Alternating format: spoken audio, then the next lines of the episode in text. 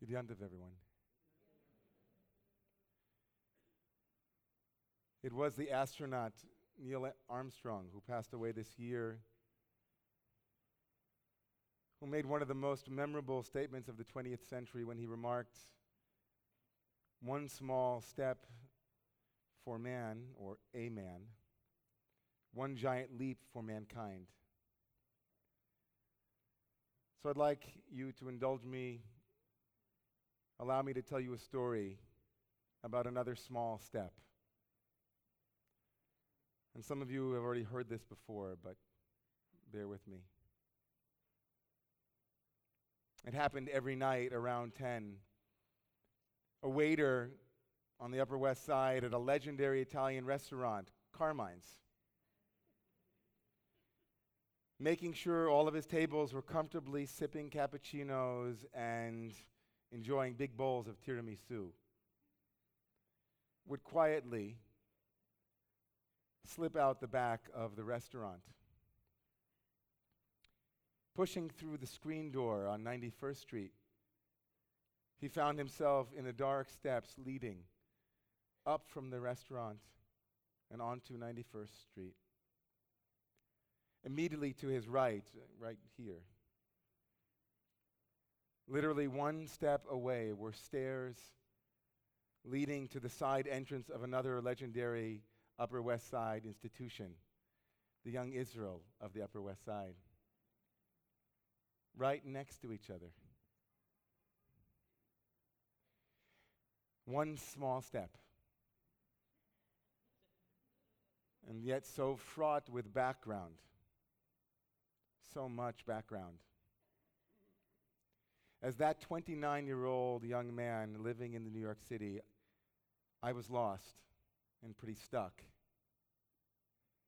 I had spent a few post high school years in a Jerusalem yeshiva, and as an 18 year old, I had fallen in love with Judaism. Though I was brought up in an Orthodox home, it was only in my late adolescence that I discovered a deep passion, a deep passion for learning and for teaching, a passion not ignited within the confines of my previous Orthodox environs. I even felt strongly at that time that I had a calling as a rabbi. Things happened, though, and after a few years, I left. And during the ensuing seven years, I left Judaism completely and set out exploring other paths of spirituality and developed and healing. Yoga, meditation, breath work, and body work all enriched me personally and developed me spiritually. And yet, with all that I experienced, my soul wouldn't let me go. It kept tugging at me. I resisted career options that were presented because, well, I, I tasted true love. And Judaism was my first. I just couldn't figure out how to get back. I couldn't map out a path that would lead me home. But home is where I wanted to go. So there I was every night, slipping out the back door. And when safely out of sight of the kitchen staff, I would step over and onto the dark steps of the adjacent synagogue, and there, alone and a bit lonely, I would offer a few psalms that I knew by heart. Shir HaMalot, Imamakim Kratich Adonai. God, please help me find a way home. I would pray for clarity and for wisdom. One small step, and an entire universe away. One small step carrying so much weight and so much baggage. I wonder how many of us practice these steps in the dark. Afraid to risk or lose afraid to risk or win, inured by where we stand or who we are or you name it. There are many alibis. After all, someone once said famously, We're only human, and that's the eternal alibi. Isn't it true, everyone here, isn't it true? Tell me. That one step can change your whole life? One small step? I saw an extraordinary documentary a couple of months ago. I'm sure many of you have seen it. It cut right through me, right here. I saw it like nine times. The movie Man on Wire tells the story of an outrageously, outrageous act of courage, reckless abandon, and cunning, creative criminality. On August 7th, 1974, a, a Frenchman named Philippe Petit stepped out on a wire illegally rigged between the New York World Trade Center's Twin Towers. After dancing for nearly an hour on the wire, dancing on the wire, he was arrested, taken for psychological evaluation,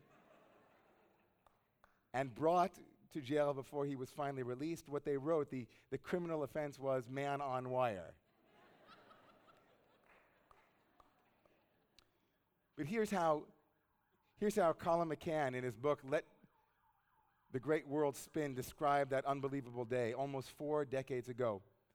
He writes, on Church Street, Liberty, Cortlandt, West Street, Fulton, Vesey.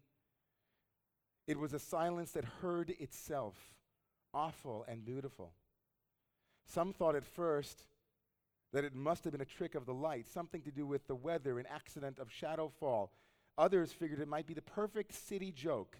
Stand around and point upward until people gathered, tilted their heads, nodded, affirmed until all were staring upward at nothing at all like waiting for the end of a Lenny Bruce g- gag. But the longer they watched, the surer they were. He stood at the very edge of the building, shaped dark against the gray of the morning. A window washer, maybe? A construction worker? A jumper? Up there at the height of a 110 stories, utterly still a dark toy against the cloudy sky. Up there at the height of a 110 stories, utterly still, a dark toy against the cloudy sky. I was very moved by the stark image of Petit alone on a wire, 1,400 feet in the air. Watching Petit step out on the wire, I couldn't help but think of our very human condition balanced on a wire between life and death, birth and passing. The lone tightrope walker intentionally and artfully confronts us with a fact we would prefer to deny. Indeed, we must deny and actively resist knowing it if we are to manage this living business that we're in. There he is, making obvious to one and all a fact that we try to avoid at all cost we will die. It is inevitable. It could be today. It could be any day. We deny this truth, Ernest Becker wrote in The Denial of Death, because we wouldn't be able to get on with that business of living were we aware of our radical contingency, our absolute vulnerability. We are each of us walking along a very thin strip of life, a taut wire strung between two metaphoric towers suspended between two monumental realities behind us, birth, and before us, death. Man on wire and all such feats, they fascinate us. They grip us, not only because the spectacle is extraordinary, but precisely because we intuit correctly that we too live a life of small steps with great consequence. We all live on that wire. כל העולם כולו גשר צר מאוד, גשר צר מאוד, גשר צר מאוד. All the world is a narrow bridge, Rav Nachman wrote. A narrow bridge between the nothingness at the beginning and the nothingness at the end. And we spend our whole lives on this precarious span, often unaware that we are even on it. And then one day, we wake up, we see it, and we're terrified.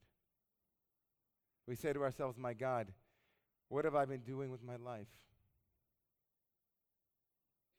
The rabbis had an expression, kfitzat haderech, shortening of the way. It expressed a sense of telescoping a journey, the sense of crossing an impossible distance in a few brief strides. Man on wire is a kfitzat haderech, a capturing of the long way of our life in a couple of hundred feet. And the high holidays are a kfitzat haderech. The high holidays compact in 10 days, a tangible manifestation of that bridge. A voyage from birth to death in 10 days' time. Rosh Hashanah is all about birth, Hayom Harat Olam. And Yom Kippur is all about death. The day is the world is born, and Yom Kippur is the day we die. This day, tonight through tomorrow, is a day devoted to waking up, to placing us precisely and unflinchingly where we are all the time, but don't realize it on that wire. It isn't easy to face. But whether we like it or not, this day of awe awakens us to this awful reality. Once a year on Yom Kippur, in antiquity, one person, the high priest, entered the Holy of Holies, the Kodesh HaKodashim, a sacred center which all the elaborate structural elegance of the temple rested around. And the rabbis tell us that inside the Holy of Holies, there was almost nothing, a vacated space. At the center of our holiest sacred place, the Sacred Heart was full of that nothingness. On this day on Yom Kippur, we enter into that place, the vacated space. We experience the charged emptiness that is at the sacred center. Back to that guy Becker in the denial of death. He said that while all sentient beings die, we humans are the only ones who know that we will die. All of our lives, according to Becker, are an accommodation to this dreaded intelligence, he wrote. Terrified of this emptiness, seeing it as other negation, we defend against it with all of our might. Against the encroachment of nothingness, we fill our lives with stuff. Against the ultimate negation, we strive for success. Against the terror of that nothingness, we often construct an identity that buffers us from that truth. But none of this works. None of it works. For in the chilling air of that death defying altitude of the high wire, our choices clarify as we realize what is really at stake. And what's at stake is everything. So we are here tonight to remind ourselves that indeed we are living on that wire, walking that narrow bridge, and in light of that recognition, awaken ourselves to live lives that are consequential and courageous we're here tonight to touch that sacred nothingness we dance around, the empty void that calls to us, regardless of the avoid dance that we dance. So we wake up, we come to, we take a breath, and behold, here we are living on the wire. Wow. Now what? we may feel we can't move. We can't go forward. We're stuck. And only that, we're all alone. So, though we walk that wire alone, everyone, look around you right now, everybody, and see all of those who are walking their wires. We're all in this together, aren't we? We are each of us radically alone, and yet, though we are living as if there is no net, we are interneted.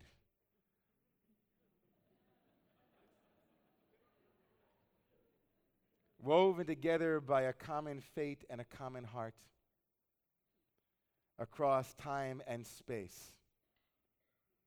We walk together with and are held by a great throng of people who each, in his or her own way, walked and is walking that wire. And isn't that what we are doing here tonight? Aren't you and I and each of us here waiting for someone to say, I walk the wire too? Here, follow me. If we step out of questions of theology and philosophy, if we admit that we don't know ultimate questions about God's existence and the nature of the books that we are being written into this day, aren't each of us gathering strength and offering it to one another, holding each other, offering stability as we navigate our unique path and as we prepare for that wire that stretches ahead in the year to come? While the language of the Yom Kippur service is about God, the reality of Yom Kippur is about us how we gather, how we come together to hold one another as the wire of the year stretches, asking us to hold one another as we each step out onto that treacherous wire and into the year. We're not alone. But some of us stop moving. Some of us step out onto the wire and then stand still, afraid of moving at all. That was me. Some of us imagine that being on the wire, we can just sit and stall. The strategy goes like this this is the strategy.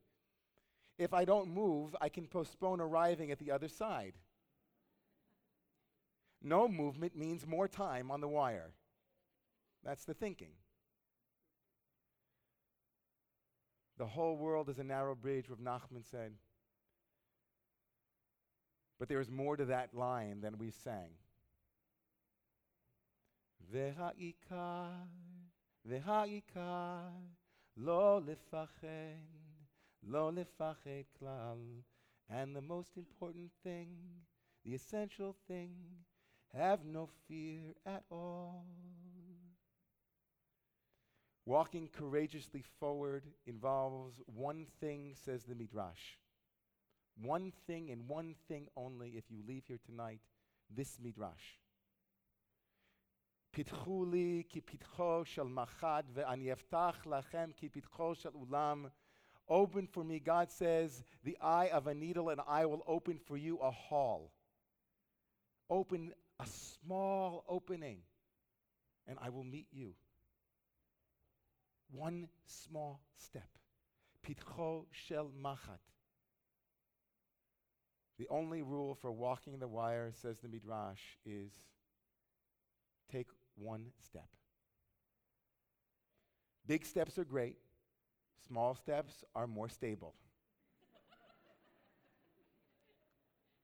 we are met by the force of life when we have the courage to step in, to step out, to step over. Courage is nothing more than taking one step more than you think you can. Pitchuli ki pitcho shel machad. Take one small step. Some of you remember early in the year we were visited by an amazing woman, Mirabai Starr, the author of a book remarkably called The God of Love. Remarkable because in a moment you'll see she visited us and she spoke in a radiant, powerful way. She's an accomplished author and a professor. And at the height of her career, tragedy struck. On the very day that her first book was published, the translation of the work of Christian mysticism called The Dark Night of the Soul.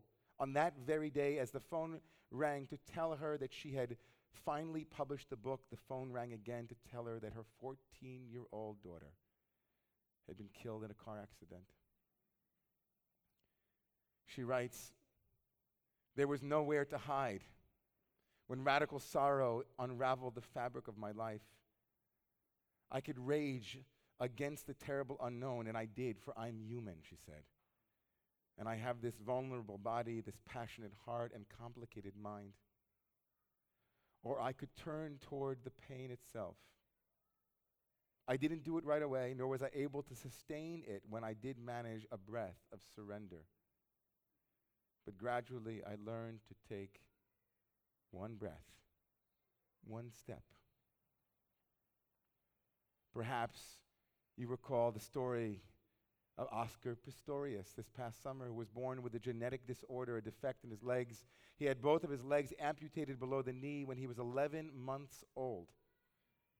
And one step at a time, he became one of the world's premier athletes.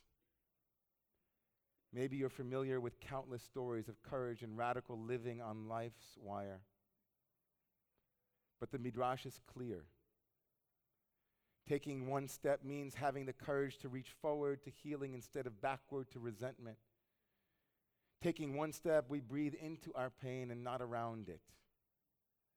Taking one step, we engage in small acts of loving kindness and spiritual practice, knowing that each and every act adds holiness to the world we live in.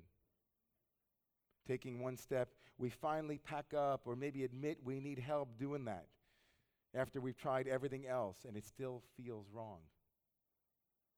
Taking one step, we finally allow ourselves to stop fighting against who we really are, to come out and be true and what we are called to become. Taking one step means knowing a friend could really use a quick phone call and we leave a sweet message and brighten their day.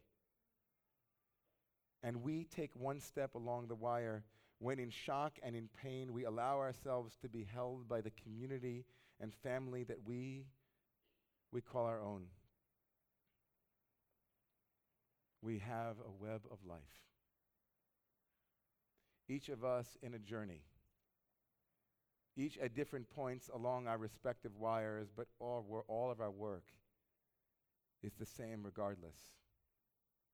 Take one step, breathe one breath, open one door, forgive one person, and ask one question. It's true in the end we do naively believe we are immune to death, and certainly my own immunity has weakened. As I've, as I've inched my way out on my wire, I feel my fear of falling encroach on mundane moments. I don't want to reach the other side too quickly without checking everything off my list. I, become, I have become quite adept at doing quick arithmetic if my youngest son, Bear, marries at 30, I'll only be 70.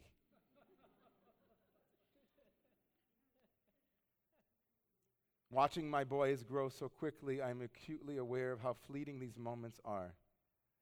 I want to hold them. I want to ingest them. I want to freeze the moments for later to absorb. I feel now with every day the weight of each step I take as I am brought to the other side of the wire. I walked by the restaurant the other day and I stood there for a moment. There were busboys and waiters out in the back. They were gathered around the vortex that was once my charged Holy of Holies. It has been over a decade, and I've stayed close by. In fact, I live around the corner. But on that day, I wasn't just visiting, I wanted to show my boys, Bear and Tal, where their Abba had worked and where late at night,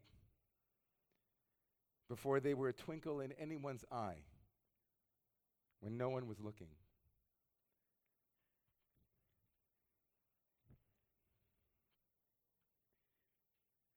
Their Abba had become a tightrope walker.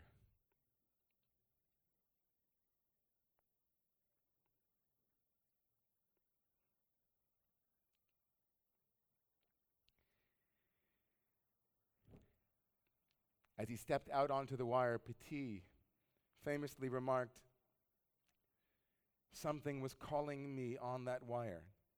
I couldn't resist it. And I didn't make any effort to resist. And death is very close. Al tanolad, says the Talmud, against your will, you are called into this world. We were all called by the wire, and though we tried, we couldn't resist it. For the next 25 hours, the wire awaits us, and life is very close. It is calling us, and we mustn't resist it. Many of you will want to make radical changes, sprinting out of the block, ready to run a spiritual marathon. That's great. But for most of us, though, our year ahead, our journey ahead will begin with one step. This Yom Kippur, I beg you, let's take a small step together. Please rise.